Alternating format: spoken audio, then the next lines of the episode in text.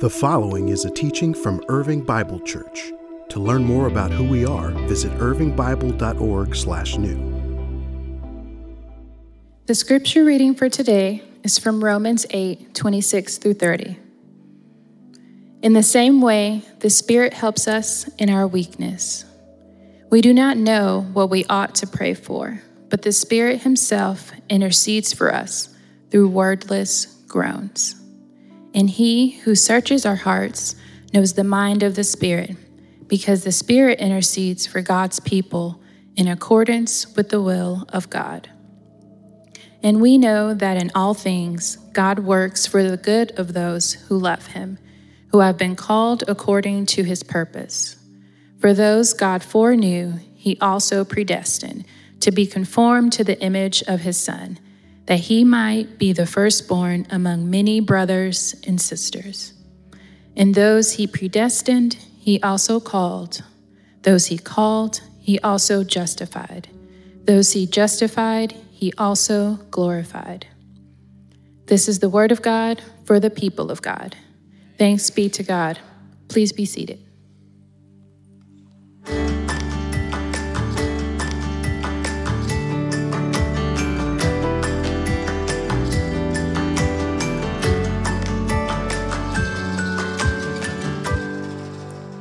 Good morning, IBC. My name is Sissy. I'm one of the pastors here. So glad that you joined us this morning. Happy Mother's Day to all the mothers. And I know that there are some women here, and perhaps you don't have children, but in the family of God, you are spiritual mothers. There are a few women in this church who are spiritual mothers to me. You love me and you care for me, you pray for me, and I'm so grateful for each of you. I especially want to say Happy Mother's Day to my mom, who's watching all the way from New Jersey. My mom was my first Bible teacher. The most significant formative things I learned about following Jesus, I didn't learn in a seminary classroom. The most significant formative things I learned about following Jesus, I learned by watching her. So, mom, that's my Mother's Day gift to you. And today, we honor all the women in our lives who mother us in so many different ways. Now, I don't know what my brother or sister got my mom for Mother's Day, but I'm pretty sure I just won best gift.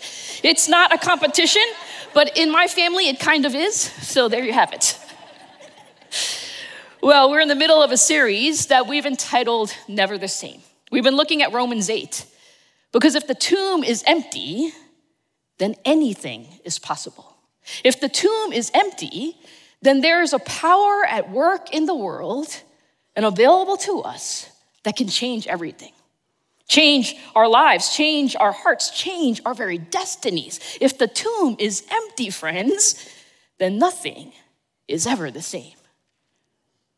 And quite often, unfortunately, we live unaware of this power.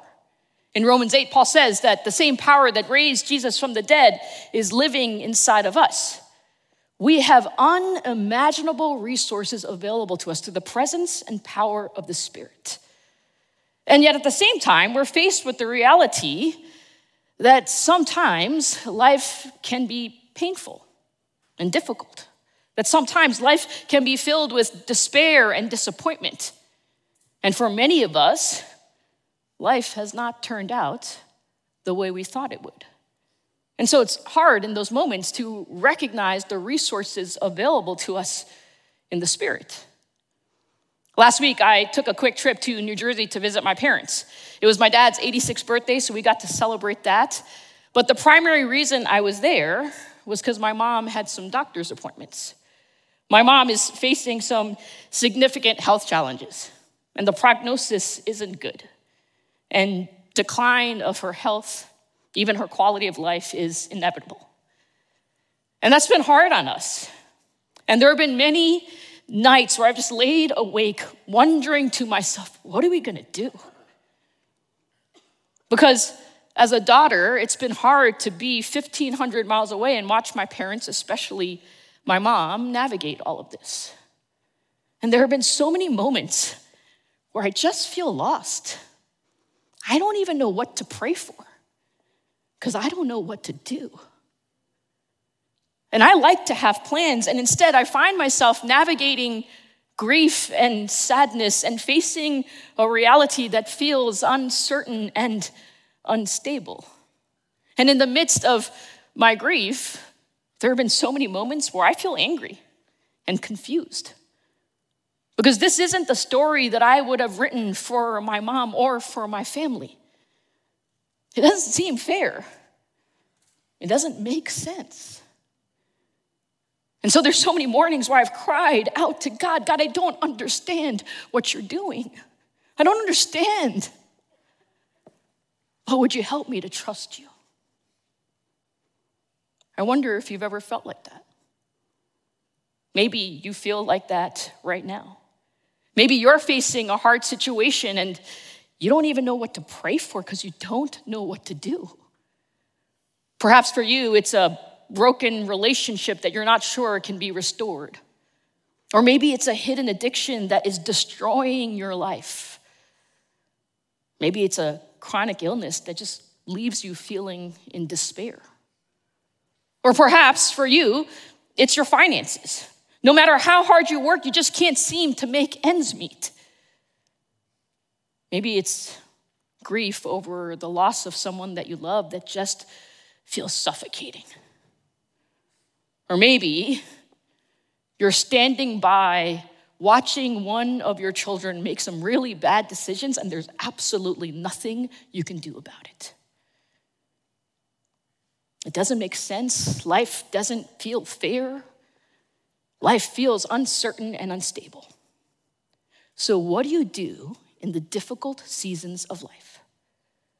What do you do when life doesn't make sense? And where is God in all of these moments? This morning, I want us to take a look at Romans 8 26 to 30. And here's what I want to show you. In the most difficult moments of life, the Spirit is with you and at work in you forming you to be more like Jesus.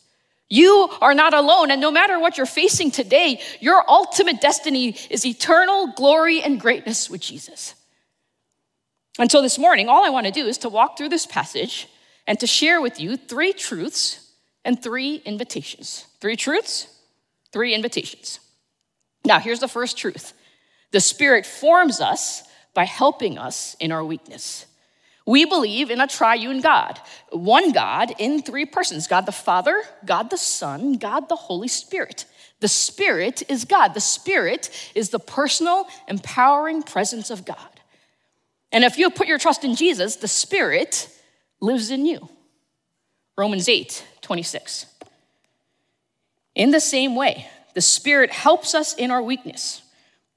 We do not know what we ought to pray for, but the Spirit Himself intercedes for us through wordless groans. And He who searches our hearts knows the mind of the Spirit, because the Spirit intercedes for God's people in accordance with the will of God. Paul begins by saying, in the same way. You know, just back in verses 23 to 25, he's just talked about hope. So, just as hope helps us, so also the Spirit helps us. He helps us in our weakness. You and I are weak. This is just part of being human. Uh, we experience brokenness and confusion, doubt and disappointment and despair. And sometimes it can feel like life has beaten us up, busted us open, and bruised our very souls. We are weak, but the Spirit helps us in our weakness. That word help there means to come to the aid of, to bear a burden along with. The Spirit joins us in bearing our burdens that are caused by our weaknesses. Because we can become so overwhelmed by the crushing weight of life in this world that sometimes we don't even know what to pray for. Because many times we don't even know what's best for us. And when we don't know how to pray, the Spirit brings our petitions before the throne of God. When life becomes so senseless and confusing, so painful and difficult that we don't even know what to pray for, when we don't have words to express our pain, the Spirit intercedes for us according to the will of God through wordless groans, a groaning too deep for words. In verse 22, creation groans. In verse 23, we groan, but now in verse 26, the Spirit groans. In those moments of life when we're so overwhelmed and in despair that all that can come out of our hearts is a groan. In those moments, the Spirit groans with us in our weakness. He's with us in our struggles, moving us to trust God, to keep persevering in faith. He is interceding for us, bringing our prayers to the Father. The Spirit shares so deeply in our pain that He intercedes with groans that words cannot express. The Spirit is with us in our pain, He's helping us in our weakness.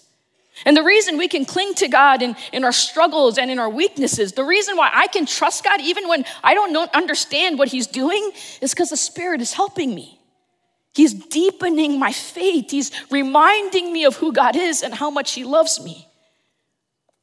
The Spirit enables us to pray in line with God's good plans and purposes according to God's will. The Spirit is with us and at work in us in our weakness. And God is inviting you to bring your weakness to Him and to allow His power to be made perfect in it. Friends, all you need is need. Admit your need and bring that to God.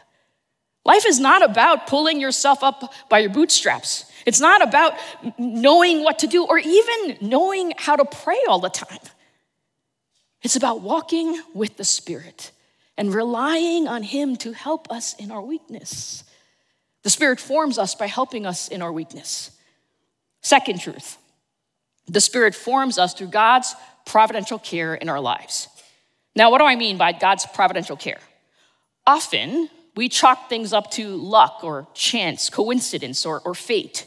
But providence is the belief that there's more going on than we're aware of because God is intimately and actively involved in sustaining and governing our world.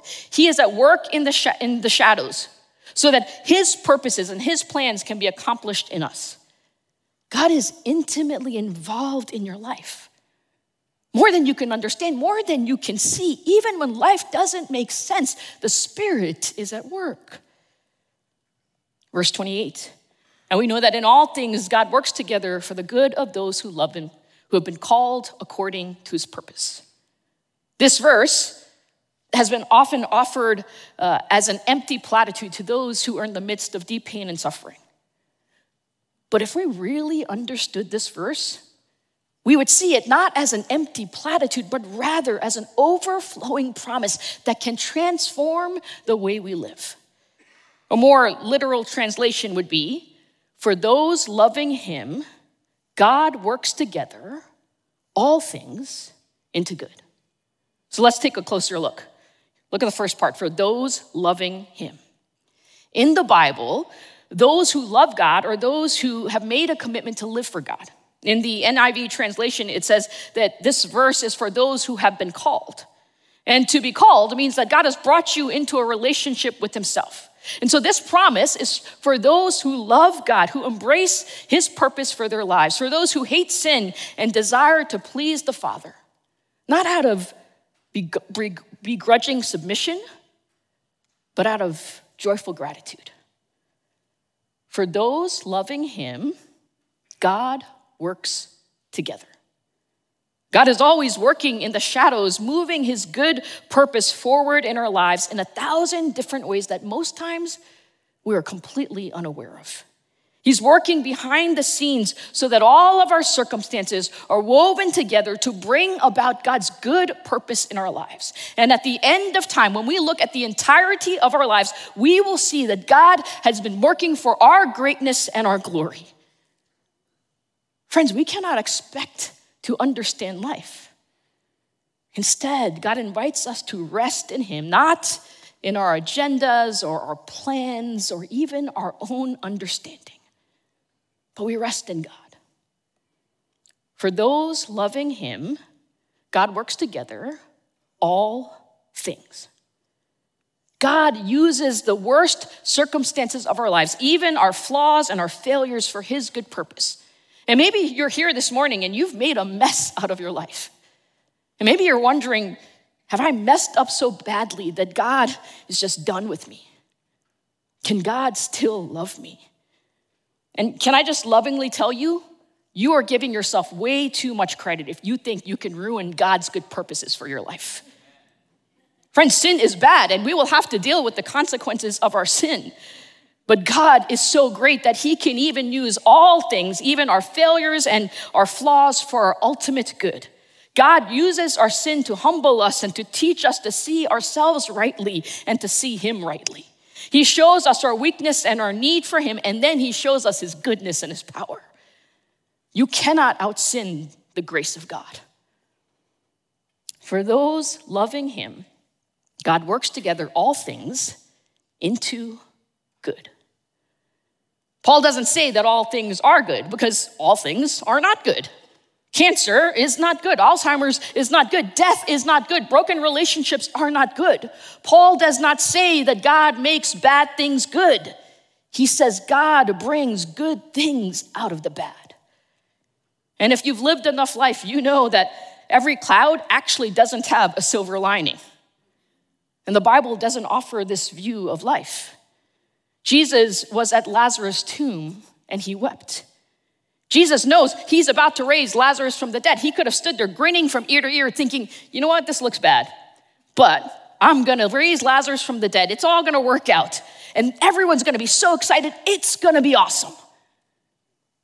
That's not what Jesus does. Jesus hates death, and so he weeps in the face of it. And you know what this tells us? It tells us that if you're in the midst of grief and pain, God is with you in it. He weeps with you in your pain, even though He is working to ultimately bring good out of it. And that's the kind of God I can trust. This promise transforms how we face the tragedies and the joys of life. If God is working for our good in everything, then both the good things and the bad things advance His good purpose in our lives. And as followers of Jesus, we should never be that surprised by the hardness of life. We live in a broken and fractured world. Creation is groaning, we are groaning. The circumstances of life don't just work together for good by themselves, God is behind it all. And when things, when we find that things are working out for good for us, it ought to lead us to recognize that this is the grace of God in our lives and it ought to result in gratitude and praise. Each week before I preach, there's something I do at some point in that week. I come into this room and I just walk the room and I pray for you. And I pray that the Spirit of God would work in your life. And I pray that God would use my feeble words to communicate to you the wonders of who He is. And so this past Tuesday morning, I was in here and I was just praying for you. And as I prayed, I just became so overwhelmed with gratitude as I thought about where God has brought me. Because never in a million years would I think I would be standing here. And the greatest privilege and joy of my life is to preach to you from God's word. And as I thought about how God has worked in my life, how He has transformed my life, I was overwhelmed with gratitude at all the good that God has done for me. If there's any good in our lives, it's the grace of God at work in us and through us. God works together all things into good. But what exactly is that good? Verse 29 For those God foreknew, he also predestined to be conformed to the image of his son, that he might be the firstborn among many brothers and sisters. God works together all things so that we will be conformed to the image of Jesus. The good that God is after is character change. God's agenda for every disciple is to make us like Jesus. His desire for every one of us is for us to become the people that He's always intended us to be. He wants to change us from what we are now with all our fears and failures and flaws, all our struggle and sin, and He wants to set us free and transform us into the glorious image of Jesus for all eternity. And every circumstance of our lives, He's using to, to shape us and mold us into the image of Jesus. The word conform there doesn't mean superficial change, it means total change. We are being remade from the inside out, from the deepest parts of who we are. And we all want good for our lives, don't we? This week, I asked some preteen friends of mine, what does ultimate goodness look like in your life? And one of them quickly responded, To be a YouTube influencer, because I want to be famous. Now, we laugh at that, but if we're honest, many of us have a very similar response, don't we? What does ultimate goodness look like in your life?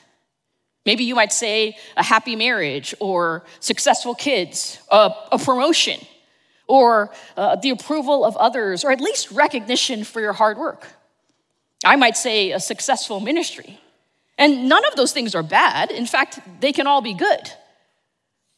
But Paul says, you know what ultimate goodness looks like in your life? It looks like becoming more like Jesus. And this is what God is after. Set your hearts on that. Pursue that. Do not set your hearts on lesser things and make them ultimate things. God's agenda for your life is to free you and to change you so completely, so radically into the glorious image of Jesus for all eternity. For those loving Him, God works together all things into good. Pandita Ramabai is one of my heroes. She devoted her life to empowering women and promoting gender equality in 19th century British ruled India, a society where patriarchy was deeply entrenched. She was born into a Hindu family, and at 16, her parents became ill and passed away. A few years later, her only sibling, a brother, also died. When she was 21, she married, and she and her husband had a daughter. But shortly after that, her husband passed away as well leaving her a widow and a single mother at the age of 23. Hindus prohibited widows from remarrying. Widows were considered cursed, and they were often abused and discarded by society. All that she suffered caused her to question her Hindu faith. And after hearing the gospel of Jesus Christ, she became a follower of Jesus. After reading the story of the Samaritan woman in John 4, she said, I realized that Christ was truly the divine Savior that he claimed to be. And no one but he could transform and uplift the downtrodden women of India. In 1889, she founded the Mukti Mission as a refuge for destitute women and children and the disabled. The mission provided shelter, education, and vocational training for women and gave them tools that they needed to lead independent and fulfilling lives. She wanted the poor communities that she served to read the Bible for themselves in their own language and so she learned Hebrew and Greek. And in 1905, and over the next 18 years, she translated the Bible into simple Marathi, one of the many languages of India. Her Christian faith made her a target of great persecution. Many saw her conversion as a betrayal of her culture and her heritage, and they accused her of attempting to convert others, which she was in fact doing. But despite this, Ramabai remained steadfast in her beliefs and she continued her work. Pandita Ramabai could have looked at the difficult circumstances of her life and found herself in despair. Yet in her suffering, she turned to God and she found in Jesus a hope that could not be taken away from her.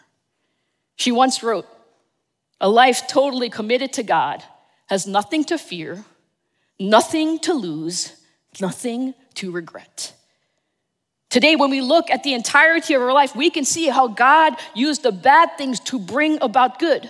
Good in her life as she became a follower of Jesus, but also good in the lives of thousands and thousands of others as she advocated for the marginalized and shared the gospel of Jesus Christ with so many. The Spirit forms us through God's providential care in our lives. The third truth the Spirit forms us through God's plan for our lives. In verses 29 and 30, Paul lays out the process by which God conforms us to the image of Jesus. Verse 29 For those God foreknew, he also predestined to be conformed to the image of his son, that he might be the firstborn among many brothers and sisters. And those he predestined, he also called. And those he called, he also justified. And those he justified, he also glorified. Paul gives us five verbs that describe what God has done for those who put their trust in Jesus. A short word on each. First, God foreknew you. God is all knowing, but that's not what Paul is talking about here. In scripture, when it says that God knows someone, it means that he has set his love on them in an intimate and personal way. Paul is saying God has set his love on you since the beginning of time, that God foreloved you. Next, he says that God predestined us. God planned a glorious destination for you. To predestine means to plan in advance. God has set a destination for you to be with Him for all eternity and to be conformed to the image of Jesus. And then God called you. We saw this earlier in verse 28. The called are those who God has brought into relationship with Himself. The called are those who love God. And then God justified you. The moment you put your faith in Jesus, you are justified. You are declared not guilty, and you are legally treated as righteous and blameless because of Jesus' work on the cross for you. God foreknew you. He set his love on you. God predestined you. He planned for you to be with him for all eternity. God called you. He brought you into relationship with himself. God justified you. He declared you not guilty. And then Paul says, God glorified you. And to be glorified means that it means to have all sin eradicated and to be made perfect. But here's what we need to notice. The first four verbs are past tense. And if you've trusted in Jesus, they've already happened to you. But glorification is in the future. Paul talks of future glorification in the past tense. Now, did he just mess up the grammar? No. Paul is making a point. He's saying your glorification is so certain that it's as if it's already happened. Paul is showing us what God has planned. It's as if he's spreading a blueprint out in front of us and he's showing us from beginning to end what God is doing in us. God's purpose for your life is so undeniable. The cross of Jesus Christ is so powerful. The love of the Father is so extravagant. The work of the Spirit is so persistent that nothing and no one can stop God's good purposes for your life. And if God is advancing his eternal plan towards your future glory, then surely he's advancing your present circumstances towards good. Your life isn't just a bunch of random circumstances. God is at work and He has a plan for your life. God doesn't wing anything. And your life is anything but ordinary. God has put you in this time, in this place, in your family, in this community, so that He might fulfill His good purpose for you.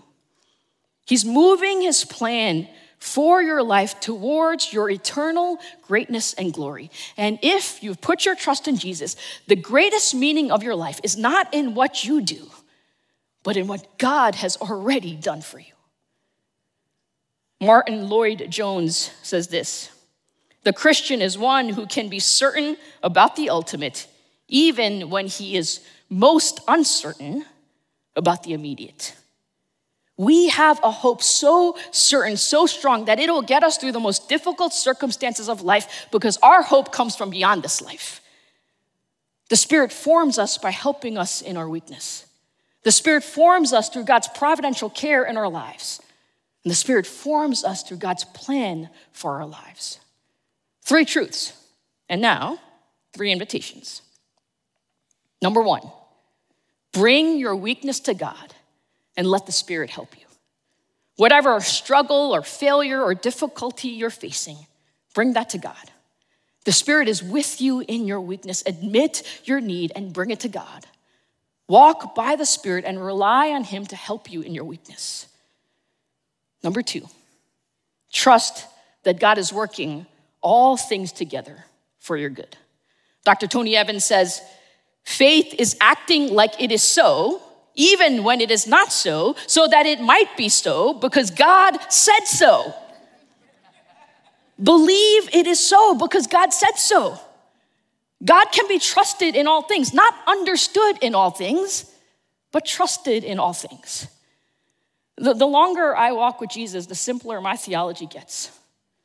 Because there's a lot that I don't understand about life. There's a lot that I don't know, but I know God. And I'm gonna choose to trust him. And it is a very imperfect trust, but I'm gonna choose to trust him anyway. God is always working, moving his good purpose forward in our lives in a thousand different ways that most times we are completely unaware of.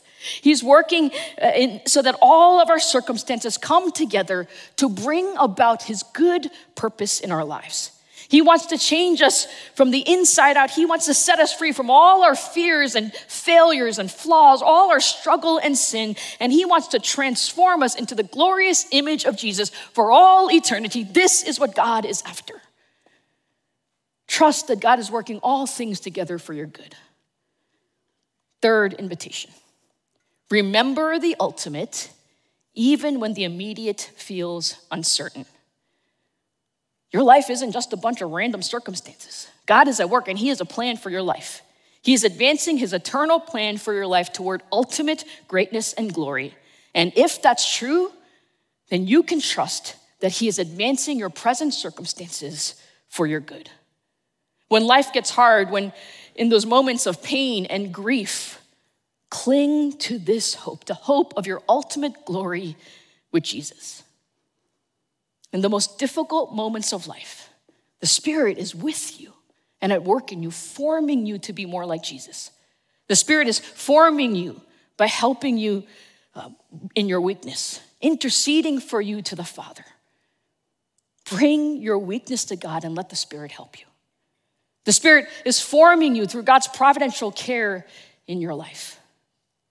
God is weaving together all of your circumstances for your ultimate good. Trust that God is working all things together for your good. The Spirit is forming you through God's plan for your life. No matter what you're facing today, your ultimate destiny is eternal greatness and glory with Jesus. Cling to that hope.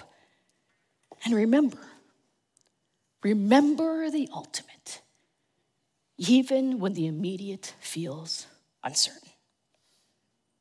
Let me pray for us. Father, thank you that the Spirit is with us and at work in us, forming us to be more like Jesus. Help us to bring you our need and to rely on the Spirit to help us. Help us to trust that you are working all things together for our good. And help us to remember the ultimate, even when the immediate feels uncertain. God, would you help us to rely on the Spirit's work in our lives? We love you. We ask this in the name of Jesus. Amen.